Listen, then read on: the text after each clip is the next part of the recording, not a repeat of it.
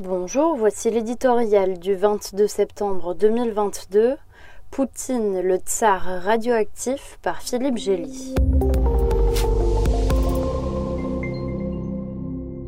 S'il fallait encore une preuve que Vladimir Poutine est enlisé jusqu'au cou dans son aventure criminelle en Ukraine, il l'a lui-même fourni ce mercredi en soutenant des parodies de référendums d'annexion organisés en hâte dans des territoires ukrainiens que ses forces n'ont même pas sécurisés, puis en décrétant une mobilisation partielle en Russie à hauteur de quelques 300 000 réservistes, il avoue publiquement son échec tout en optant pour l'escalade. Dans la logique que le tsar claudiquant prétend imposer au reste du monde, la défense de l'Ukraine contre l'envahisseur et la reconquête du Donbass deviendront une guerre d'agression contre la Russie, justifiant son recours à toutes les armes dont elle dispose.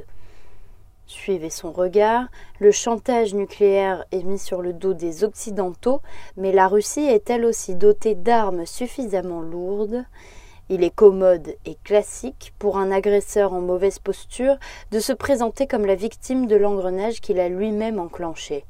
Les autorités fantoches des républiques autoproclamées de Donetsk, Luhansk et sans doute bientôt Kherson ont beau se draper dans la toge de la démocratie, la leur n'est pas plus grande qu'un cache-sexe. Il faudrait être naïf pour prétendre arrêter, encore moins remporter, une guerre d'invasion par la rhétorique et le juridisme. On doit donc se préparer à une fuite en avant. Il est clair que Poutine ne peut pas perdre cette bataille sans y laisser sa peau, sa tiraille dans les rangs de ses soutiens politiques et même, dit-on, de l'état-major à Moscou.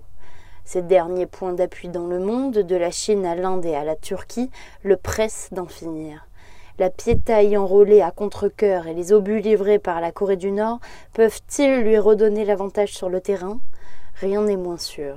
Mais l'étape suivante est assortie d'un coût exorbitant pour les Russes et la planète entière. Il faut souhaiter ardemment que ce qu'il reste d'institutions publiques en Russie en prennent conscience et neutralise à temps l'autocrate radioactif du Kremlin.